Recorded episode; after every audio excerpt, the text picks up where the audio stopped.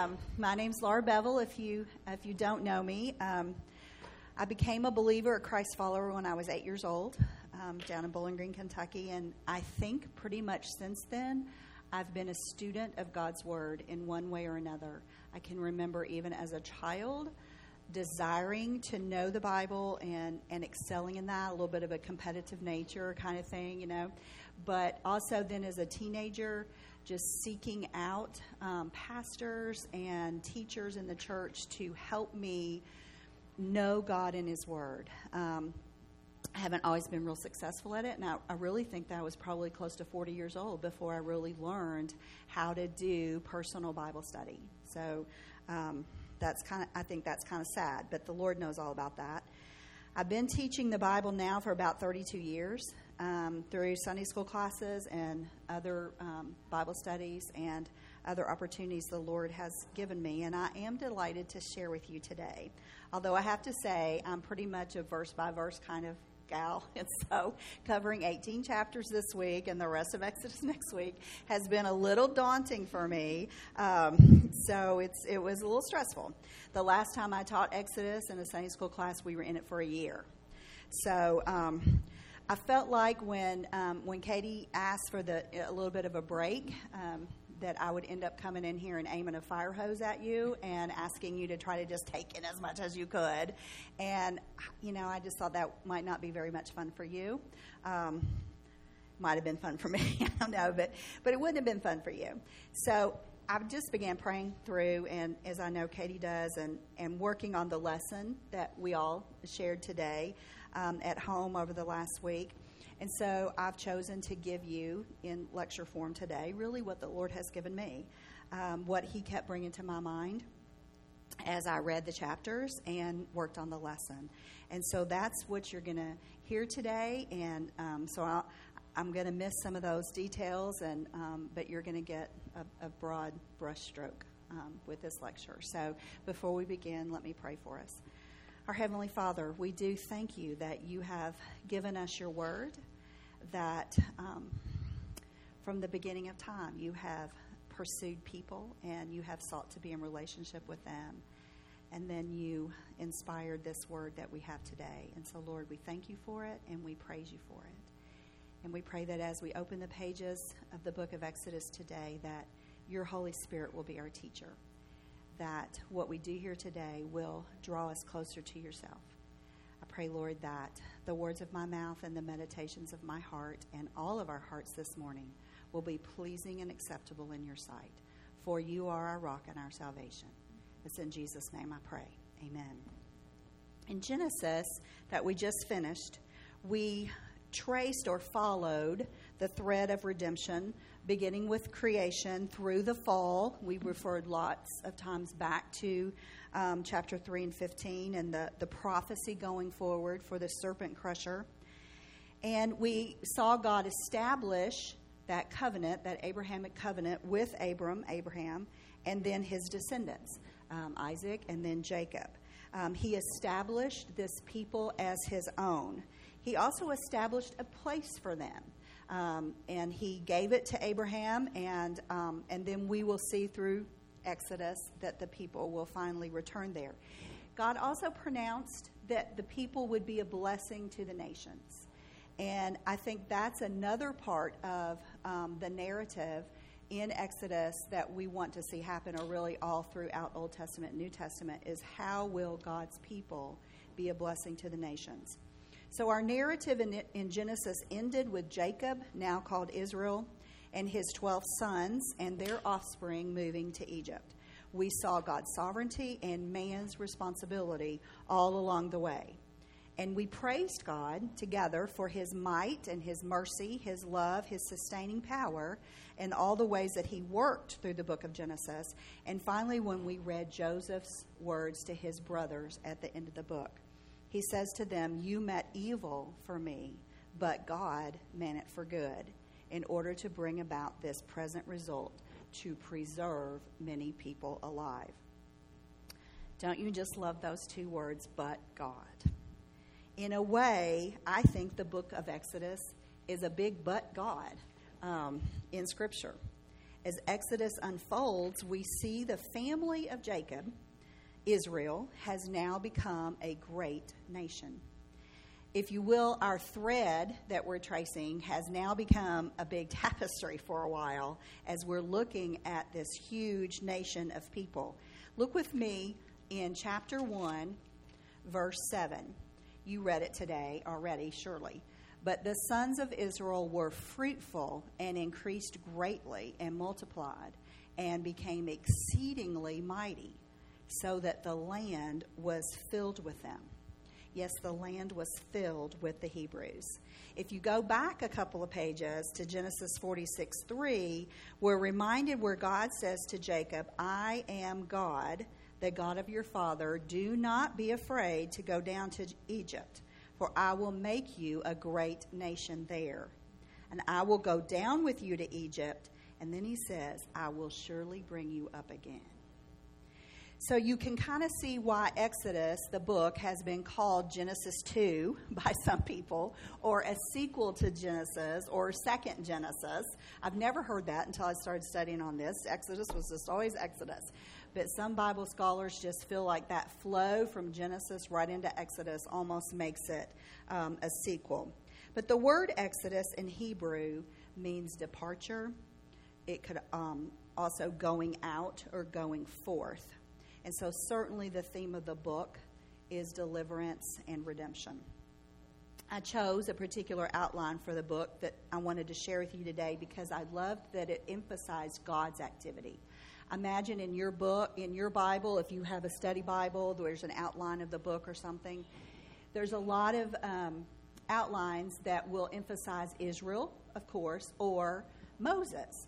Um, you might have even actually had like maybe a sermon or teaching before about how to be a good leader based on Moses, you know, or something. I liked this outline because it focuses on God. And so I'm going to give it to you. It's pretty simple. Um, you'll see the redundancy um, rather quickly. But the first division in, in what we're going to cover today is God's gracious redemption of Israel. God's gracious redemption of Israel. And that's chapters 1 through 18. The second division is God's gracious covenant with Israel. So, gracious redemption, gracious covenant with Israel. That's chapters 19 through 24. And then, thirdly, God's gracious presence in the midst of Israel. And that's chapter 25 through 40. So, God's gracious redemption of Israel, God's gracious covenant with Israel, God's gracious presence in the midst of Israel. One of the commentators that I read said that Exodus is a, quote, self contained narrative that progresses from Israel's filling of Egypt to Yahweh's filling the tabernacle. And I really liked that imagery. Um, um, kind of bookends the book. What I hope we leave here with today is an understanding that God works to make himself known to his people and to all the world. So let's read why Israel needs delivering. If you look right after 7 in verse 8, now a new king arose over Egypt who did not know Joseph. And everything that follows after that tells us exactly what was happening to them after they'd been there for centuries now, um, generation upon generation, have lived and prospered in the land of Goshen. Goshen, that fertile Nile Valley, was full of the Israelites the Egyptians were kept separate from them. They looked down on them, so they didn't have a lot to do with them, and that just, you know, they could they maintain purity in their um, ethnicity and in their religion, and they grew and they prospered and they were very successful. Um, so a new king arose who did not know the history of how basically Joseph, God, working through Joseph, had saved the world had saved the nation of, of Egypt and everyone in the known world from that horrible famine that came during the years of Joseph. So he arose, and in the eyes of this Pharaoh, the threat was real. He saw the number of Israelites in the land, and he felt that they could go to war with one of his enemies and perhaps take out the Egyptian people. And so, um, e- even some scholars feel like that the Israelites were so numerous at this point that they did, in fact, outnumber the Egyptians, man for man. So, yes, Israel had filled the land. they very much had. So, the Pharaoh, as we know, devises a partial extermination plan to control the population and eliminate the threat kill the boys. And so, in the midst of this dark time, at just the right time, you know, if, if we get in, one of the other things to get out of Exodus is how God works in time to bring about his purposes and plan. So it's, it's just the right time. As Katie brought out this morning in um, the leaders' meeting, Egypt was the first superpower in the world. And so now this Pharaoh, who is the most powerful man in the world, is over it and all their false gods and all the things that they did that were abhorrent to the one true God. And so, in the fullness of time, at just the right time, God is acting in history to bring out his people and then also to pronounce judgment on this evil land. So, a baby is born.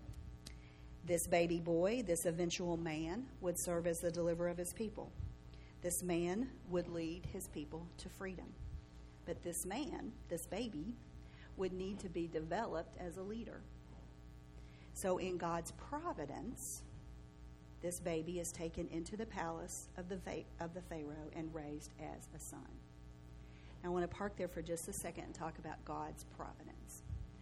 Are you familiar with that as one of his characteristics, of one of the attributes of God, his providence? We, I remember when I first started teaching Sunday school here that we were doing a study in Esther. And we had to study God's providence because the term was not real familiar. We don't a lot of times we don't use it a lot. Do you say you're lucky?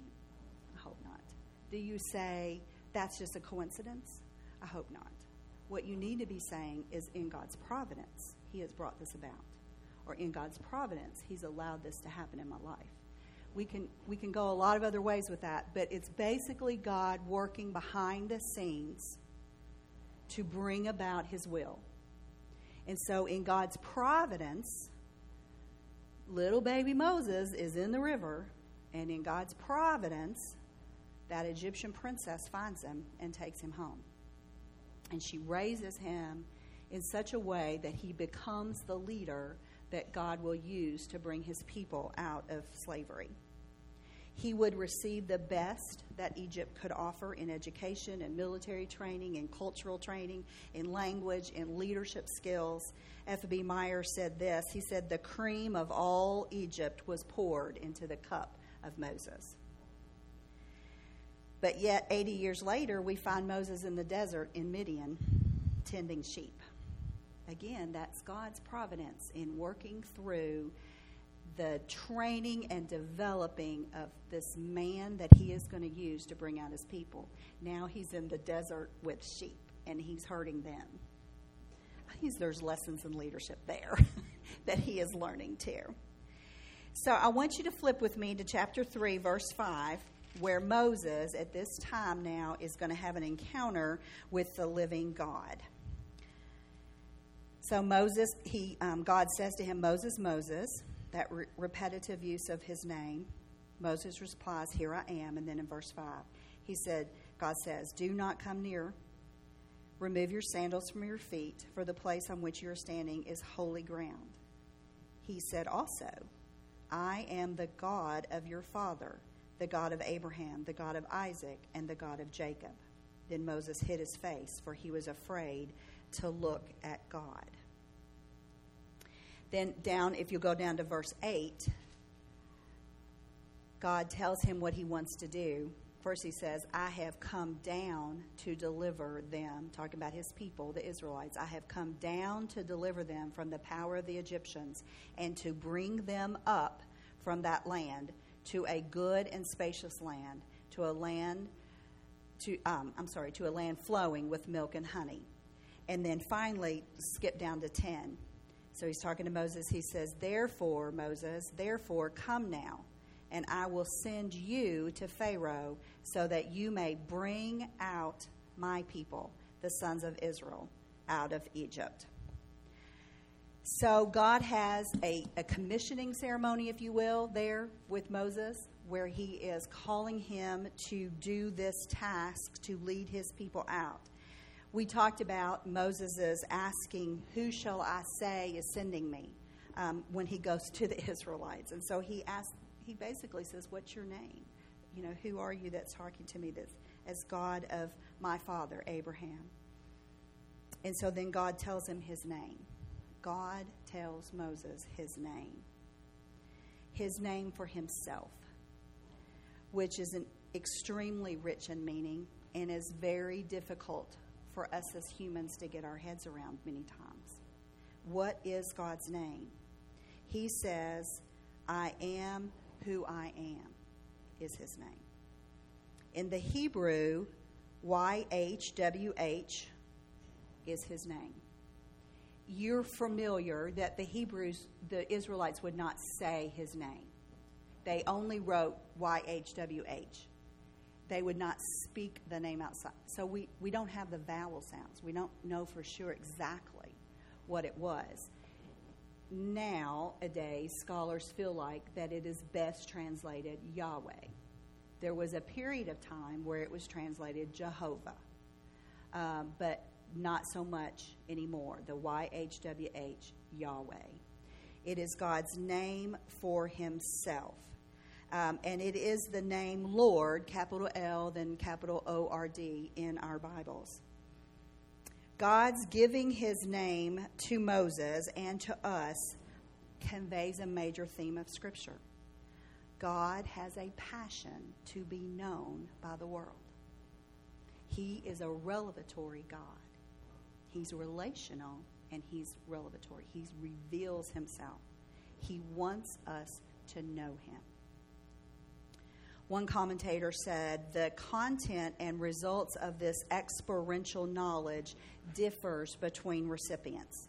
And he says, for example, in Exodus, whether it's Moses or Pharaoh, the Israelites or the Egyptians, they will all come to know the Lord. So, again, what does Yahweh mean? One definition I read is that it's the sum total of his, of his incommunicable attributes. So, those attributes that belong to him alone.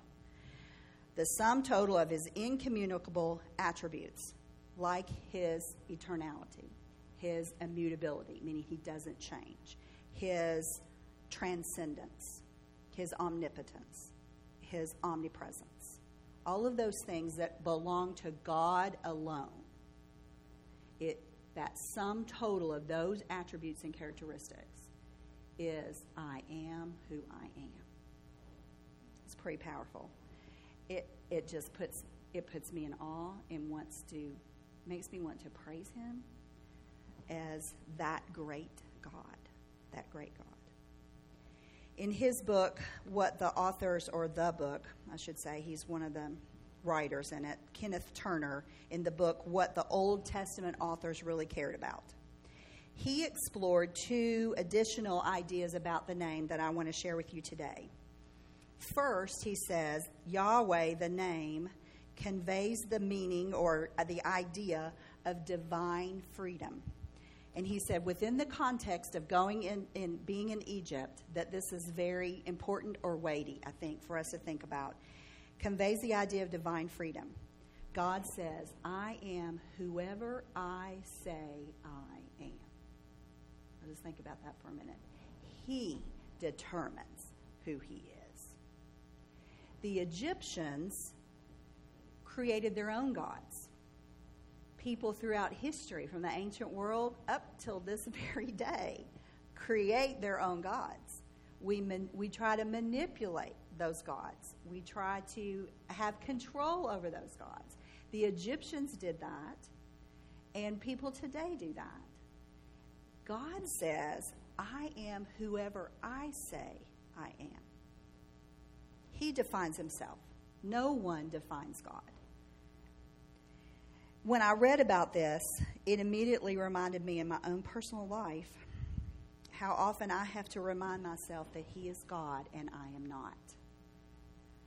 You know, from from just the lives of my children and grandchildren to what I see happening in the world around me, to the balance in my checkbook, to whatever it is, I'm constantly need to say to myself, He is God and I am not. And I felt like that that was what this definition meant for me, is that He determines. He is God. He is sovereign. I am not. Is it not our nature to be gods to ourselves and others? It's easy to point to ancient cultures and condemn their false gods, but I believe we're a bit uneasy or even downright rebellious when it comes to figuring out the false gods in our own lives. Later in this book, within the plagues and in other, other times in Israel's history, we're going to learn just how dangerous and deadly that can be when we don't uncover and expose those false gods for what they are. Well, the second idea that he brings up about Yahweh's name is that it conveys divine presence. And probably most of us got that in the lesson, I think. The, uh, the whole I am idea is that God is with his people, he is present, he, um, he is there. And so he, when he says, I am with you, I will be with you. Um, then further, I will fight for you. I will bring you out. I am the God of your father, the Lord, your Lord God. Um, and so it's an affirmation of God's presence with his people, his being with his people. So Moses and the nation of Israel would come to know God more fully as time goes on, just as we all do, right? Hopefully, we should all come to know him more fully and more completely the more time and experience that we have with him. Um, they would get to know him not only as creator, but as covenant keeper, as provider, even in our text today. Um, they would come to know him as sustainer, as their warrior king. They would come to know him as faithful and true. They would come to know him as healer, and on and on.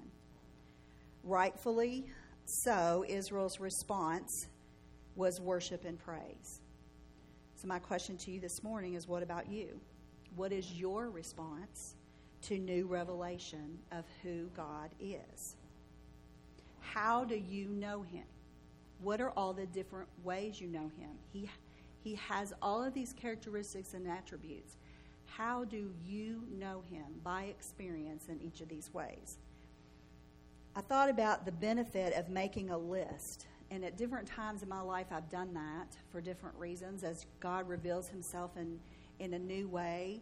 Um, to just think about the different ways that you know Him. As Christians, we know Him as, sa- as Savior, um, we know Him as Sovereign King, we know Him as Creator. I mean, duh, right? We know Him those ways. We know Him as Healer, we know Him as sustainer, persevering to help you persevere in your faith when it's weak. He sustains us. Do we know him as provider? Um, somebody shared this morning about the loss of a job. Um, I have a similar story. Um, John and I lost our business. Some of y'all know this, but in 2003, we went bankrupt. And we saw God's provision after that in amazing ways that He provided for us, even through this dark financial time of basically starting over again at in your 40s. Who wants to do that financially? But um, but that's what happened, and God provided every step of the way. The interesting thing about the, the story this morning, what when it was shared, is it came right back to me of how people came to us in that dark time in our lives and said to us, Well, are you mad at God? You know, how could God let this happen to you all? You had such a great ministry through your business and you helped so many people. How could God let this happen to you? Or why would He let this happen? And immediately, thankfully, our response through experience with Him was to be able to say, as Job said to his wife, in Job 2:10, "Oh you foolish woman, if we accept good from God, we must also accept adversity." And so, coming to know God in that way in our lives is one of the ways that we know Him as sustainer and provider and sovereign King and Lord in our lives. So, I would challenge you to make that list, to just the different ways in your journal or in the flyleaf of your Bible. How do you know Him? And how has He um, revealed Himself to you? Okay, so back to our text. What did the knowledge of God bring to Pharaoh and the Egyptians? If it brings all of this promise and faithfulness and mercy and all of this to, to the Israelites, what does it bring to the Egyptians? It brings humiliation, destruction, and death. Look in 5 2. This is Mo- uh, Moses going before Pharaoh. Oh, and these awful, awful words from Pharaoh. Pharaoh said, Who is the Lord that I should obey his voice to let Israel go? I do not know the Lord. And besides, he said, I just, and besides, and besides, I will not let Israel go. That's what Pharaoh says. And over the next 10 chapters, Pharaoh and the Egyptians learn, they come to know of Yahweh's relationship and commitment to his people and how he will fulfill the promises that he made to Abraham. And the one particular that God said, Him who dishonors you, I will curse. And Egypt came to know that. To further illustrate God's desire to be known quickly, I want you to see these different texts in 4 5. This is Moses being given the staff as a sign and the, God says that they may believe that the Lord, the God of their fathers, the God of Abraham, the God of Isaac, the God of Jacob, has appeared to you, Moses. In 6 6 through 8, God says, Say therefore to the sons of Israel, I am the Lord, and I will bring you out from under the burdens of the Egyptians. I will deliver you from their bondage. I will also redeem you. That's the first time redeem is used in Scripture. I will redeem you with an outstretched arm and with great judgments. Then I will take you for my people, and I will be your God. And you shall know that I am the Lord your God, who brought you out from under the burdens of the Egyptians. I will bring you to the land which I swore to give to Abraham, Isaac, and Jacob, and I will give it to you for a possession. I am the Lord.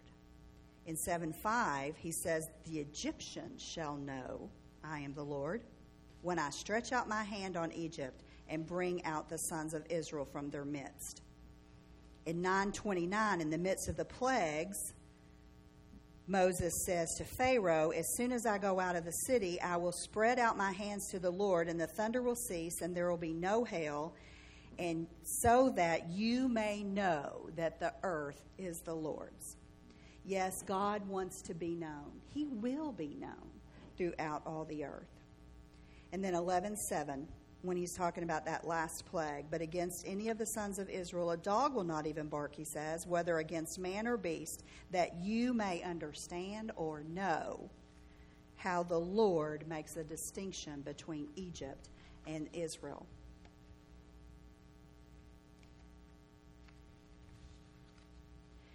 In 14:4, he says, "I will harden Pharaoh's heart, and he will chase after them, and I will be honored through Pharaoh and all his army." So they're getting they're getting judged in the sea, but God will be honored through that.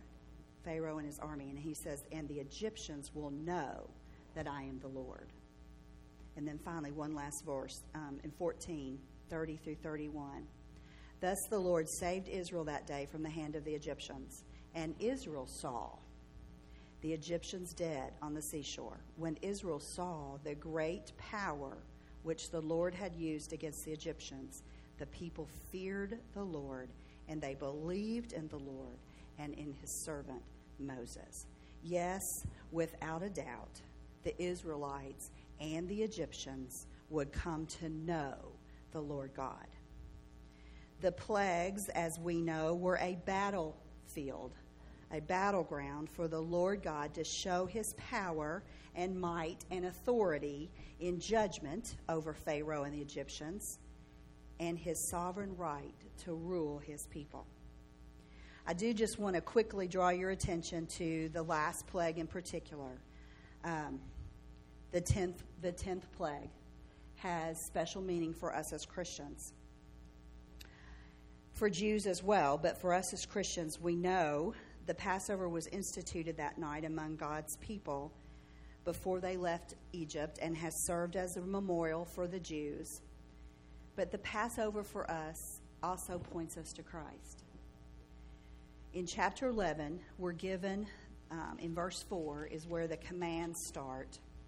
Thus says the Lord, about midnight, I am going out into the midst of Egypt, and all the firstborn of the land of Egypt shall die, from the firstborn of Pharaoh who sits on his throne, even to the firstborn of the slave girl who is behind the millstone, all the firstborn cattle as well. So, God, te- in the following verses, God tells Moses what the plague will be, and then he prescribes to Moses the protection from it for his people Israel. We know the blood of the spotless lamb, how it spilled on wooden timbers, and how it separates the faithful from God. I mean, the faithful from God as, he, as the angel of death passes over the land in judgment.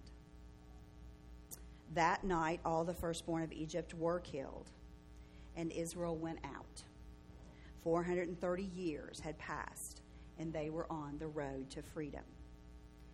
Old Pharaoh, with his hard heart, gives chase and causes Israel to shake in her boots. How quickly.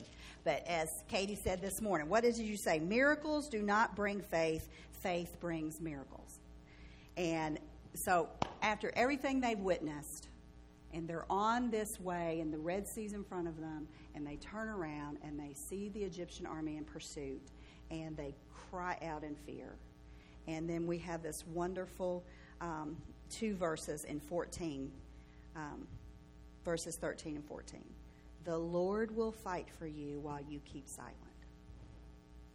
Israel had to learn that they must totally rely on God for their salvation, that there was nothing they could do. The Lord will fight for you while you keep silent. Who needs to hear that today? Israel worships God in chapter 15. Those verse 2 and 3, look at it real quick. The Lord is my strength and song. He has become my salvation. This is my God, and I will praise him. My Father's God, and I will extol him. The Lord is a warrior. The Lord is his name. So they worship having come to know him in this way. But then also in chapter 15, they grumble how quickly they forget.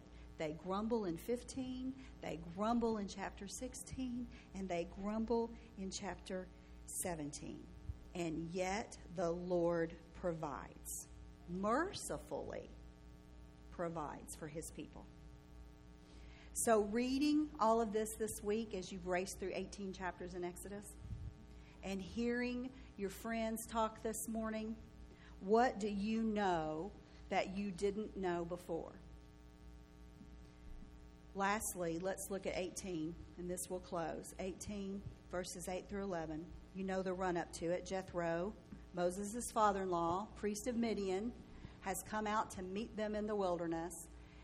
Can you imagine the conversation of Moses saying, Daddy Jethro, or Pops, Pops, let me tell you what every, everything that's happened. And they sit down by the fire and he begins to relate to this man everything he's been through since the last time he saw Jethro.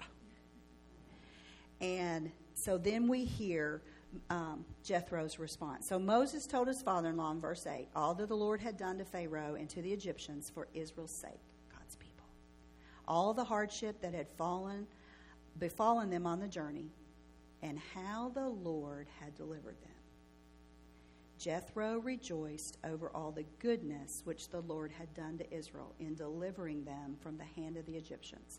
So Jethro said, Blessed be the Lord who delivered you from the hand of the Egyptians and from the hand of Pharaoh, and who delivered the people from under the hand of the Egyptians. Now I know that the Lord is greater than all the other